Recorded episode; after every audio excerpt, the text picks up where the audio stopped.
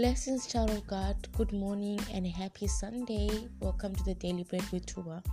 So, the word of God today is from the book of Psalm 95, and the verse is verse 7 to verse 8, and it reads, For the for he is our God, and we are the people of his pasture and the sheep of his hand. Today, if you will hear his voice, do not harden your heart as in the rebellion, as in the day of trial in the wilderness.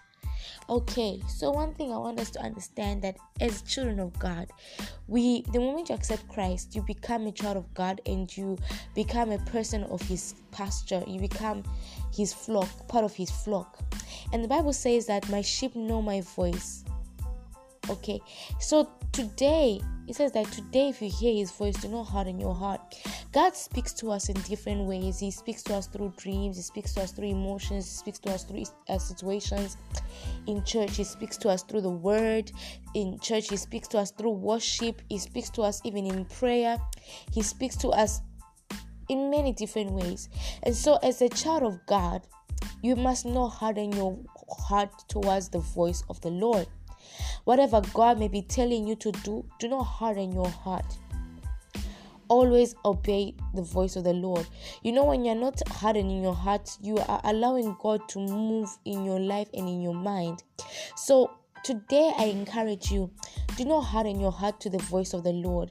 When God speaks, move with what He's talking about. When God directs you, move with what He's talking about. Do not harden your heart. Do not be rebellious. It says, as you were, as in the day of rebellion, before you accepted Christ, you didn't even used to listen to the voice of the Lord. Believe it or not, as a child of God, right there, you know the voice of the Lord. God has spoken to you in different ways. As I'm speaking to you right now, God is speaking to you there and there. The Spirit of God is translating the word from the way you're hearing it right now into the way that you understand. So God is speaking to you. Do not harden your heart. And when it, you, you you know when God is speaking to you or the Holy Spirit is speaking to you, when you develop a culture of always hardening your heart and not listening, you end up quenching the Spirit.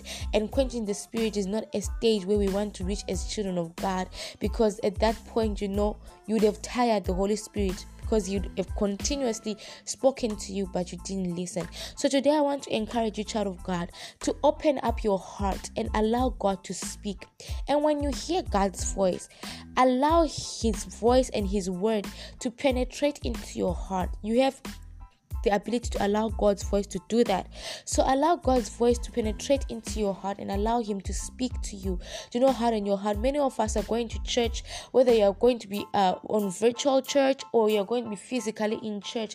As the word of God is being preached, allow the word of God to enter your heart. Do not harden your heart, even if it means that when the word that is being spoken, sometimes word that can come out of the man of God can be a word that can offend you. But if it's actually offending you, when the word of God is being preached, if it's hitting you somehow, just know that God is actually speaking to you.